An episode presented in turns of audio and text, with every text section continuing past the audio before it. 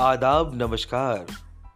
ये है Saharanpur news network और आप सुन रहे हैं मोहम्मद शौकीन के साथ सहारनपुर एफएम। सुनिए आज सहारनपुर की खास खबरें। थाना गंगो पुलिस द्वारा मुखबिर की सूचना पर तीन शातिर वाहन चोर शिव कुमार पुत्र पाला, कुलदीप पुत्र अजब सिंह व सौरभ पुत्र राकेश को गिरफ़्तार किया गया है। जिनके पास से पुलिस ने चोरी की छह मोटरसाइकिल, एक अवैध तमंचा वे दो ज़िंदा कारतूस भी बरामद किए हैं, जिसके बाद पुलिस ने कार्रवाई करते हुए तीनों आरोपियों को जेल भेज दिया है। और अब रुक करते हैं अगली खबर की तरफ़।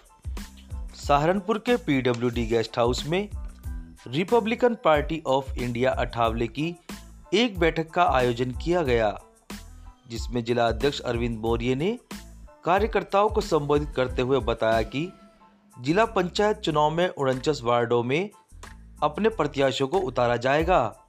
सभी कार्यकर्ता जी जान से जुटकर अपने प्रत्याशियों को जिताने का काम करें। इसके साथ ही सहारनपुर के गाँव बहेड़ा कला के ग्रामीण भी आज जिला अधिकारी कार्यालय पहुँचे, जहाँ पर उन्होंने एक सोलर कंपनी द्वारा किसानों की ज़मीन धोखाधड़ी से हड़पने का आरोप लगाते हुए उन पर कार्यवाही की मांग की है।